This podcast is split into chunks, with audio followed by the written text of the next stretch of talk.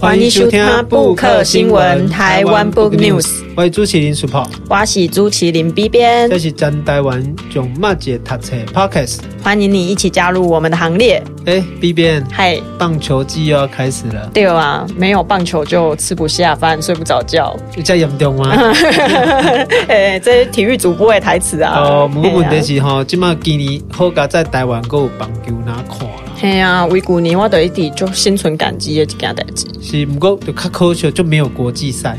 对啊，没有办法打奥运，也什么几强几都没有办法打。对啊，就可能只剩台湾的这个这个职棒可以看。嘿啊嘿啊。哦，不过呢，较早讲到这个国际赛的时阵哈，有几支球队我来跟他做意外。嗯。哦，因为以前可能不知道，哎，原来他们也有在打棒球嘞。好像算是欧洲少数有认真在打棒棒球的国家。哦，只有夸较强啦。嗯。哦，就以前都会觉得好像只要是遇到欧洲球队，就好像可以虐杀人家。嘿，对。哦，但是后来发现好像不是这么一回事。而且其实台湾也有过那个国家的洋将来哦，那个职棒里面，所以我本来以为你是要说那个 那个球衣的颜色跟我们统一师有有点像，有点像，哎，好像他就是去统一师，我印象中啊，不知道有没有记错。是，所以我就说哦，这个其实欧洲球队棒球里面，大概是荷兰应该算是比较强的球队啊。对，比较强的球队，其他其他欧洲好像都踢足球啊，或者是其他运动。不过如果是讲到荷兰，就发现说每次只要国际赛遇到荷兰，嗯，我们的看台。上面就会有一堆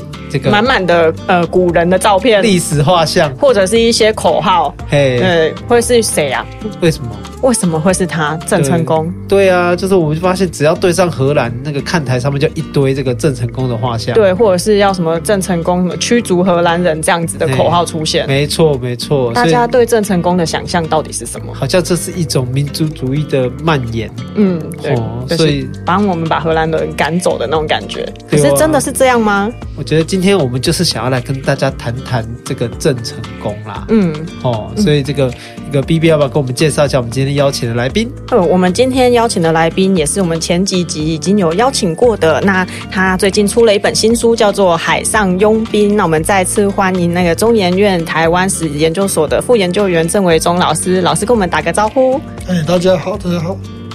好，那个其实我们刚刚哈，就是请到维中来跟大家聊这本书，其实就是因为这个，我们常常把荷兰人跟郑成功扣在一起。对，只要一想到荷兰人，就一定要讲一下郑成功。那我们来考验一下 B 编，好，来讲一下你所知道的郑成功故事。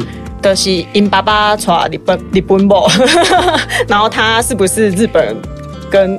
是混血儿吗？我了解到的，你你还是怀疑？我怎么知道因妈妈到底是下来？哎、哦、啊，因囝这叫做郑经，因孙叫做郑克爽。大概了解就差不多到这边，然后来台湾反清复明。这样子以台湾作为一个基地，这大概就是我们以前中小学会在嗯历史课本上面读到的郑成功。哦，所以这我们都知道说郑成功好像因为有一个民族的大义啦，嘿啊，哦、就是诶、欸、来了台湾之后，以台湾作为反清复明的基地，投笔从戎，嘿，然后把荷兰人赶走，嘻嘻，对，那让台湾呃成好像成为正正当当的。中国的一部分，中国的一部分，对、哦，好像以前大家对于这个郑成功的故事，好像都是这样子的理解啦。对，哦啊，可能如果稍微了解一下，也会觉得说，哎，奇怪，为什么他好像来台湾之前，好像也有去打过南京，嗯，哦啊，失败了，嗯，哦，然后就是等于是说在厦门、金门一带，嗯，哦，那也有住过日本，嗯，哦啊，到底这个人这样子跑来跑去，哦，然后后来最后来到台湾，对，哦，那到底这个家族的故事是怎么样呢？我们其实今天就想要。请维中来跟大家聊聊啦，因为你的博士论文哈也是刚刚从翻译成这个《海上佣兵》这本书，就在讲郑成功一家人的故事，要不要不要跟我们介绍一下这一本书？欸，其实这个书因为是那个学术论文的关系啦，所以我就我还觉得还蛮害怕的，可能不是，欸，不是不是太好念，但是这个书呢。诶、欸，怎么说？就主要主要还是讲，就是郑氏家族他们实际上啊，他们到底是怎么样，就是呃，就是取取得这个海上贸易的利益，然后怎么样去发展，就怎么样就又消失了。那老实说，这个事情，这个关于郑氏，就郑成功好像是课本著名的人物嘛。哦，但实际上你去看一下，你会发现他关于他的研究，哦，大部分呢都没有没有太太太多的那个数字方面的资料，大部分都是一个传记啊，起承转合啊，然后中间有什么悲欢离合这样子啊，好像这样子就把一个故事说尽，然后只要有一个重点没有忘记，老师就给你满分。就是把荷兰人赶走，所以我们其实根本不是很了解荷兰人嘛。我们了解的就是这个悲欢离合的故事。那这个故事里面，荷兰人就是个配角啊。总而言之，他就会离开了啊。然后这个，然后这个，然后就郑成功就把这个这个中国人就带来中，就带来台湾，这就这个样子。就是其实他的教育的重点就只有要求你，嗯，要求你记得这些事情而已。其他都是附加的啊，其他都各式各样。不管你再再细密的研究，你都是附加在这两件东西上上面。好，这也不是没有道理啦啊，就是说你历史研究，其实你最主要了解说，你为什么我们现在处境是这样。但只要你会对你现在处境造成重一些重大影响的因素，你当然就会把它考虑进去啊，那你当然就会去做研究。哦，但是这个像这种悲欢离合啊，这种起承转合的这种这种叙事啊，哈，那怎么讲呢？哦，他通常就会去鼓动一个情绪啊，因为你人人都有悲欢离合，人故事要起承转合嘛，因为起承转合才会有趣嘛。那你这鼓动的情绪还是一样，你他还是逃不了那两个点啊，就赶走了讨厌外国人。啊，中国人就带来了台湾嘛，所以你，那你这你这把只要是综合起来，那就是什么？就是一个非常漂亮、鼓动情绪的故事，让大家都很感动流泪，然后这样子，然后就是中让你牢牢的记住说，中国人就把讨厌的外国人赶走。对，当然，但是这其实就已经脱离了脱离历史研究的初衷了啦。对历史研究来讲啊，那些什么附加上去的细节，没什么重要了。他穿什么衣服、什么裤子，早上早早上什么时候起床，晚上什么时候睡觉，那些东西如果没有影响到历史，没有影响到我们，没有影响到你现在处境的那些东西，其实都没有什么价值。啊，历史的价值就就在于说，当你想要知道我怎么会走到这一步的时候，他给你一个明确的答案，这才是历史研究的意义。所以你不能因为说，啊，你不管你你个人的立场还是感情，啊，你就觉你觉得以后你对这个人的评价，啊，你觉得他他是好人，你觉得他是坏蛋也罢，然后你因为你个人偏好，你不喜欢就不去了解他，这不对啊，或者是你觉得原住民很野蛮什么啊，你就不了解，就不去了解，这个不对，因为重点是什么？重点是他有没有影响到我们大家现在共同生活这个处境。那它有有没有影响？有哦，正式加入它就是有影响我们现在的处境。哦虽然很久远了，啊，它但是它这件事情值得去了解。所以这个就是我写，就是去做这个研究的初衷啊。但是撇开就是说那个郑成功为什么，其实一样也很多研究了嘛，告诉大家说这个郑成功，大家各个历历史上的台湾的几个政权啊，日本人啊。国民政府啊，他们就会用按照自己的喜欢的方式去挑他们的重点，然后叫大家把它背起来。但那些时代已经过去了，但是时代虽然过去了，但我们还是一样，我们做历史研究还是一样。只要它有重大的影响，我们就要去把它的到底发生什么影响，到底怎么发生的这些事情去去追出来。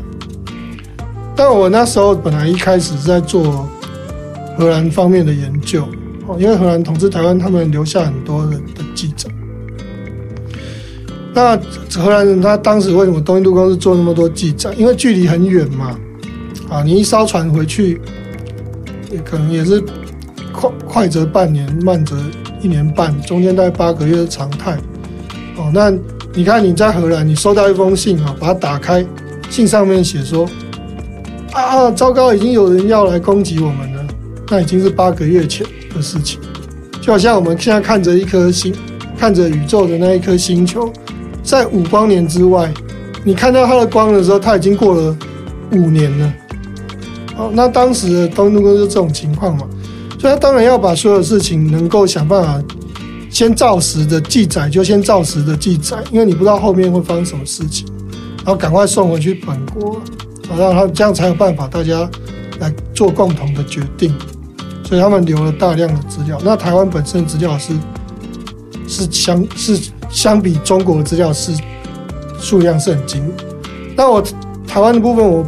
研究以后我就想，哎，那这样子的话，他们跟这个郑氏家族的做生意的那么密切，那会不会留一些资料？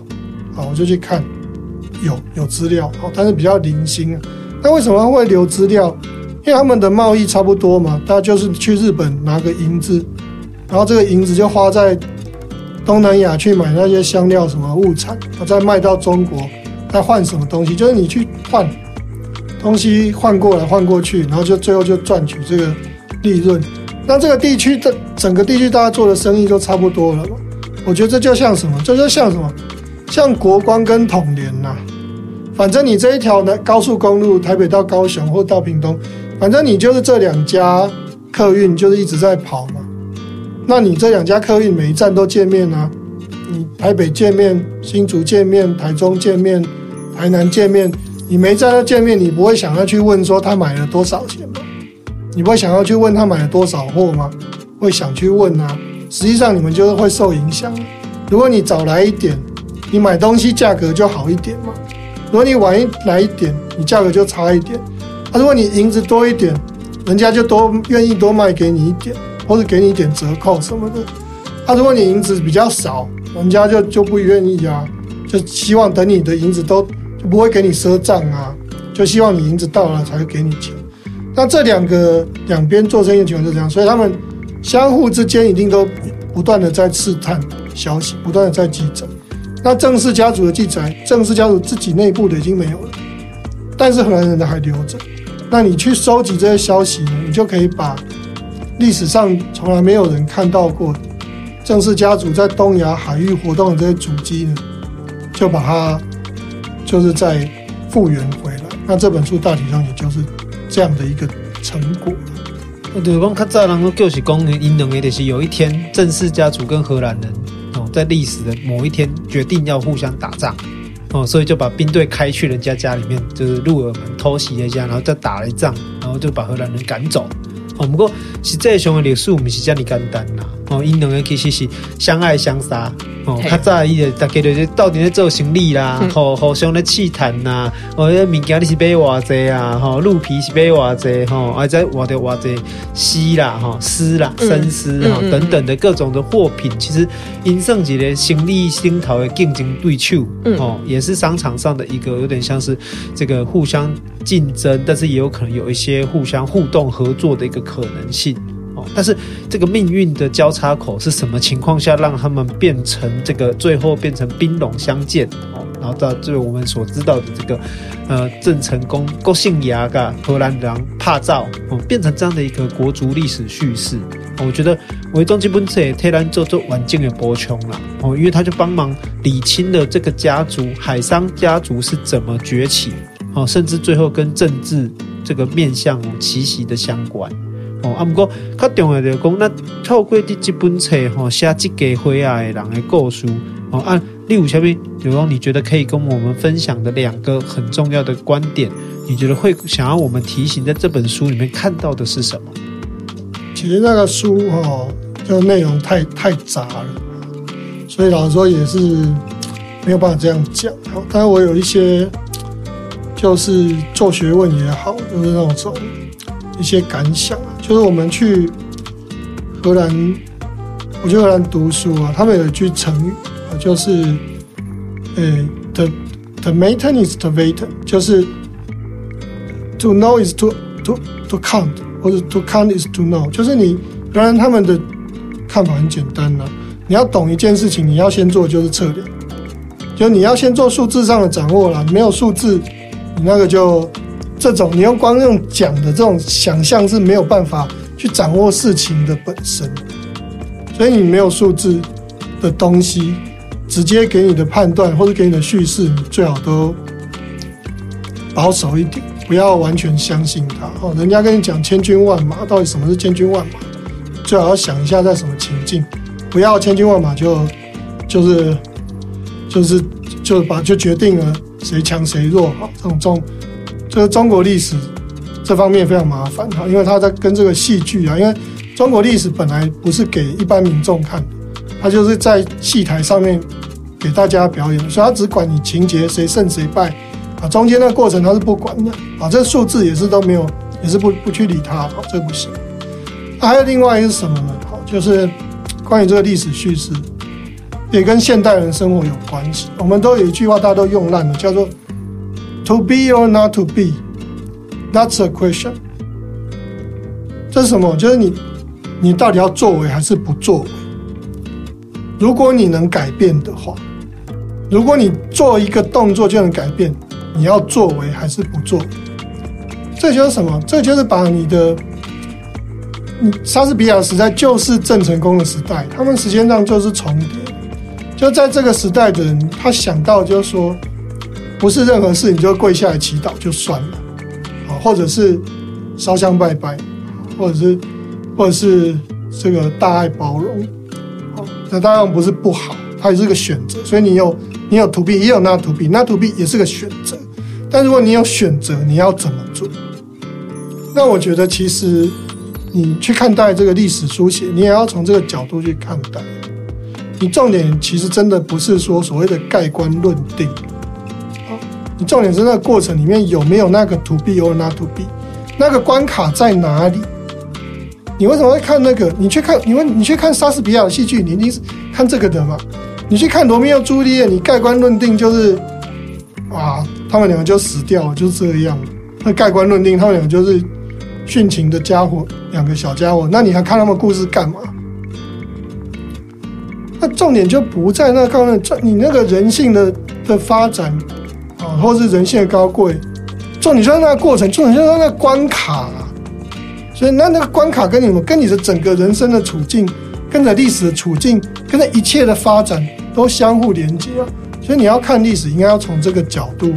去看，不要去看那个什么盖棺论定。你论定的再漂亮，跟你个人没有关系，那就是没有关系。好，那就是帝王将相他家的事。现在民主社会的不是这个样子，民主社会大家都要去想，去想那个 to or not to be。其实老师在这个书的最前面也有提到，其实奎一他会被攻，哎，奎一他之所以会被荷兰人这样子，好像用一个所谓的赶走，那也是他一念之间的一个选择啦。他当时没有发动攻击，就让郑成功得到了这个机会。那我这边有一个比较好奇的，因为老师基本册米亚跟着海上佣兵，那我们要怎么样去想象？就是我们刚刚其实录音前也有去讨论说，哎，我们对郑成功或者是对郑芝龙，好像觉得他是海盗。或者是说他是一个海商，呃，用怎样的词汇去形容这片这些人？那我们又如何去想象说，哎，他们是如何生活在海上的？那这些人们那时候的样态到底会是什么样子？哦，其实又也就是啊，这就是历史学家的错，没办法，好，因为以前的历史不是给一般人读的啊，它是给什么？给王朝自己的，就是给皇帝读的。对皇帝来说，只有两种：一种可以管，一种不能管。哦，可以管叫良民，不能管就盗。海上不能管的，那就是海盗。好，但是你，但是后来，但如果我们就在以前那个皇朝的时代，那就算了，反正皇帝讲什么就是什么。但是随着现代社会的发展，哈，在讲到这个海上的事件的时候，不能只考虑一个国家的观点了。比如说，我们讲倭寇。就是日本人啊，到中国乱，啊啊呃，烧杀掳掠走了，那当然中国人痛苦，管不着啊，就是倭寇。但从日本的角度来讲，他他们就是当时他们自己战国就是乱糟糟了，战国的商人他们自己乱糟糟，出来的民做生意，这边也你也不让他做生意，你也不去规范他，你也不去管理他，两边自己就乱，乱完就乱完就出事了。那但是他觉得说。他不能老是，他有他有他的，就是有有这个情境的结果。他说，他就发明一个词汇叫做“海盗商人”呐。那老实说啊，不管是从中国的完全从中国角度讲，或者是从日本去调节他的角度来讲，这些角度这些历史系数都不够用的啦。因为我们知道，除了中国以外，这世界还有，这还世界还有别的地方。哦，但如果是还有别的地方，我们到底要怎么去称这些？没办法，你要去发明一些名词。那讲郑成功的这个这个郑氏家族情况呢？其实他最接近哦，最接近的是在欧洲的这个这个各个国家在互相攻击的时候，有一群人叫做私掠商人 （privateer），就是什么呢？就是说，哦，这个船上这个商船，就各国都有海商，他做生意。那在这个海做维持一个海军是很辛苦的事情嘛，维持一个陆军，你就，你你就。叫他出个人丁去拉个夫啊，他然后什么吃喝拉睡，你就叫他自己负责。反正你只要打的时候，我叫你上阵，你就上阵就好。那海军不是这个样子啊，海军有一艘船，那艘船一直在烂呐。船不会有不烂的一天，因为它只要是一个一个放在海上的东西，它就会一直烂，它就要一直修，它就一直花钱。所以你一个海军呢，你如果没有一个固定的收入，它就是不能成军。那这个花费这么大，欧洲各国想到的办法都很简单，就是你这些海商，我给你一个特许状，就跟你讲讲说，你遇到我们敌国的时候，你在特定的程序之下，你就可以执行海军的任务。那在当时是这样，那在东亚海域有没有这个情况？有，在东南亚海域有这个情况，在日本的朱印状啊也有类似，也可以说有这种类似的发展。但这个东西呢，因为都在过去的这个国家的文字书写里面呢，都不把它当成一回事啊，所以就没有办法。后来的历史学家也不会把它拿出来当成一个一个名词，所以我们，所以我在后来就也找不到一个最好、最过、最贴切的说法，所以我才用了“海上佣兵”的这个讲法。就是这一群人，他们出售的是什么？他们出售的就是军事的专业技术。因为你用火枪，你用大炮，你用船只，这些东西不是你每天在那边练武功，把身体汉操，然后这样就会上不行。它就是一套专业技术。它除了除了这个操船这个船只使用到专业技术以外，它的火枪、火药、火炮要运行，它要有一个 logistic，一个后勤网络的。大的网络在后面推动，它才有办法维持这整套运作。啊，所以找来找去找不到最适当、最适当的字还是这个，就是他们其实就是一群海上佣兵。他们的总体来说，他们的性质就是这个样子。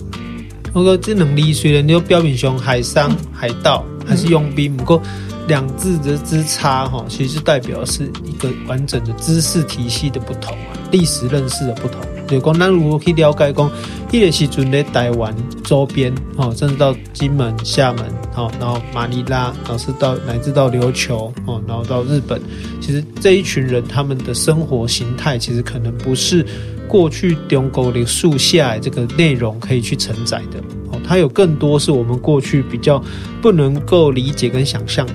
哦，就讲较早你讲那是哦，陆军就简单简单嘛，哦，罗俩几个人，哦，汉朝人人的。哦，修台巡被变头前，哦，至少也在挂卡头前诶，安尼就会使啊。可是海军的逻辑不太一样，哦，你讲准可能海底就是打钢的挪，打钢的熬，哦，你就是要修要补，你要后勤体系去支援，哦，那这一群人他要怎么去维持这个？不是几架准呢？几棍哪架准？贵了十架准，贵了八架准，好，这些船要怎么去维持？这么多人口要是如何的这个维持他们的生计？那当然可能就有这个。贸易跟军事的平衡啦、啊，所以我要想起来做行李啦，嗯，好，那看到偷呀，哎，好，靠德波港够哎，或者是有一些争分出现的时候，他们就会转而变成一个军事的力量，哦，这个抢啦，嘿，好，但是当然这个抢劫哈，或者说这个军事冲突的过程，就也可能就会跟政治有关系。哦，就刚变成单，等于丁盖贡的嘛，就讲可能日本幕府也会有幕府的态度，嗯，哦，中国政府也会有中国政府的态度，嗯，东印度公司有他的想法，嗯，好、哦，所以这又变成一个政治问题，变国与国之间的了，哦，变成攻击的，就可能就不是那么简单，是这个私怨可以解决的啦，嗯嗯嗯、哦，所以调来讲的公，其实这一本书在阅读的过程中，帮助我们去理解这个世界跟政治发展的多样性。哦，对，不是噶简单呐。过去咱对郑成功的了解的刚刚讲啊，他就是明朝的臣子哦，然后这很忠心，为了要反清复明，对，为了要反清复明，所以这个哈，这个做了种种诸如诸多的事端，哦，都是为了要服从这个反服膺于这个反清复明的大义之旗帜之下啦。嗯啊，但是实际上不是安尼，可能跟咱想的无同款。对，所以就我时间为中要跟咱讲看嘛，讲那透过你这本册《海上佣佣兵》这本册来跟咱讲的，就是说这样的一个海洋史观，会跟我们过去所习惯的大陆史观，到底有一个什么样的差别？嗯、其实我我觉得应该不太有海洋史观这个字啊，学术学界没有，其实是不太不太有，真的有人。只有一个日本一个川胜平太，他有提一个文明的海洋史观。哦，当然日本有他自己的脉络啦，就是他的那个日本学界从这个，诶、那个叫什么？那个叫那个大政复还，那个叫明治维新。明治维新他引进一套西方的这个学问做学问的方法以后，他们就开始问说：那日本的历史是什么？那进进来就引进了不同的西方的学派以后，他们里面就会出现啊，马克思主义的史观，啊，政治经验的史观，啊，神道的史观。它重点是在那整套日本历史到底要怎么解释？但在台湾根本没有发生过这个事情。在台湾呢，历史呢，老实说啊，之前都戒严的时代了，哪有什么什么什么自由的空间可讲？他的史观只有一套，就是。中国大中国史观，那这个史观有发生过什么争论吗？可能只有在教科书啊，因为老师，因为你那个只有教科书，它要分这个历史轻重之后，才会才会这样子去去争执嘛。但是老实说，我们现在教科书也改了，那学界有，就是我们学界真的有有人在，就之前真的有引进过完整的史观去讲台湾历史，恐怕只有什么。恐怕只有史明的四百年史啊，还有这个那叫那个是谁啊？连战那个台湾通史，但连战那个台湾通史没有给你什么史观呢、那史明他有给你一个一个史观，但他没有把他，没有去 care 这件事，因为史明他是要革命的，所以老说台湾没有发生什么，真的没有发生过什么史观的冲突这回事。但如果你台湾要拖出那个大中华的那个史观，其实你要做的事情很简单，就是老实说，也就是之前那个杜正胜院士讲的那一套同心圆理论，你要把你周边的这些国家、这地区的历史做一个比较清楚的了解，然后去衡量它跟你现在的这这一个在台湾岛上这些生活的人到底有什么关联性。那重点并不是在同心圆那个距离呀，比如说我们回来一开始的那个例子，哦，打棒球遇到荷兰人，你就会举举这战功出来。但你要先想到一件事情，就是说荷兰人为什么打棒球，他又怎么会来台湾打？这些原因是什么？原因是台湾跟荷兰都是在二次大战以后这个美国秩序下面的一个特别的地带。荷兰就是美国的这个在欧洲可以算是最好的盟友，台湾应该就在亚洲，就虽然是戒严，它就是反攻的灯塔，但戒严现在也是民主化，也是一个民主化一个一个对美国来讲非常重要的国家。棒球是谁的运动？是美国原住民啊！这三样东西串起来，其实因为美国的关系，还有它的这个这个历史发展，才让它串结在在一起。那所谓同心圆，并不是说我们距离绝对多少。比如说，好了，我距离五公里，那我们的我们要知道的历史就往上加加三十趴，不是这个意思。是你要去看，到了你这个时代，对你影响最大的那个因素是什么？你要，如果他对你影响很大，你对他的了解就要加深。他对你的影响越大，你的了解就要越深。美国影响大，我们就要对美国了解深；日本影响大，我们就要对日本影响深；中国影响大，我们就对中国影响深，呃，就要了解深。政治家族如果他影响大，我们就要对他了解就要加深，就是这么简单的一回事。那这就是如果你要问我海洋史观，我就这样回答你：你要先去想，到底什么影响你现在的生活？然后这些都了解过了以后，那你才有才才那如果你那时候还有史官的不同，那时候大家再来谈史官的不同。哦，那刚才讲。感谢维中吼，透过两集的这波人分享解，其实我们有点陌生的历史，对，或有点误解的历史。哦、而且这一次透过这个海上佣兵，其实我们可能对于整个郑成功家族有不同的理解跟认识。对，那如果对这个郑成功家族有兴趣的朋友，也可以找海上佣兵啊，卫城出版社的这本书来看看。好，有什么意见呢？还是讲要看什么册吼来开讲哦？弄一下 IG 跟 email 来下配荷兰。呵，我们的 IG 是台湾 Book News 啊，我们的信箱也是台湾 Book News 小老鼠 gmail.com。哦，那感谢谢维宗，谢谢维宗老师，谢谢各位，好，拜拜，下次见喽，拜拜，拜拜。本节目由 Readmoo 读墨电子书、KK 书与布克新闻台湾 Books News 联合制播。Readmoo 是台湾最大的繁体中文电子书，KK 书是 KKBOX 集团推出的全新知识聆听服务，十五分钟为你说重点。布克新闻与你继续爱读一万年。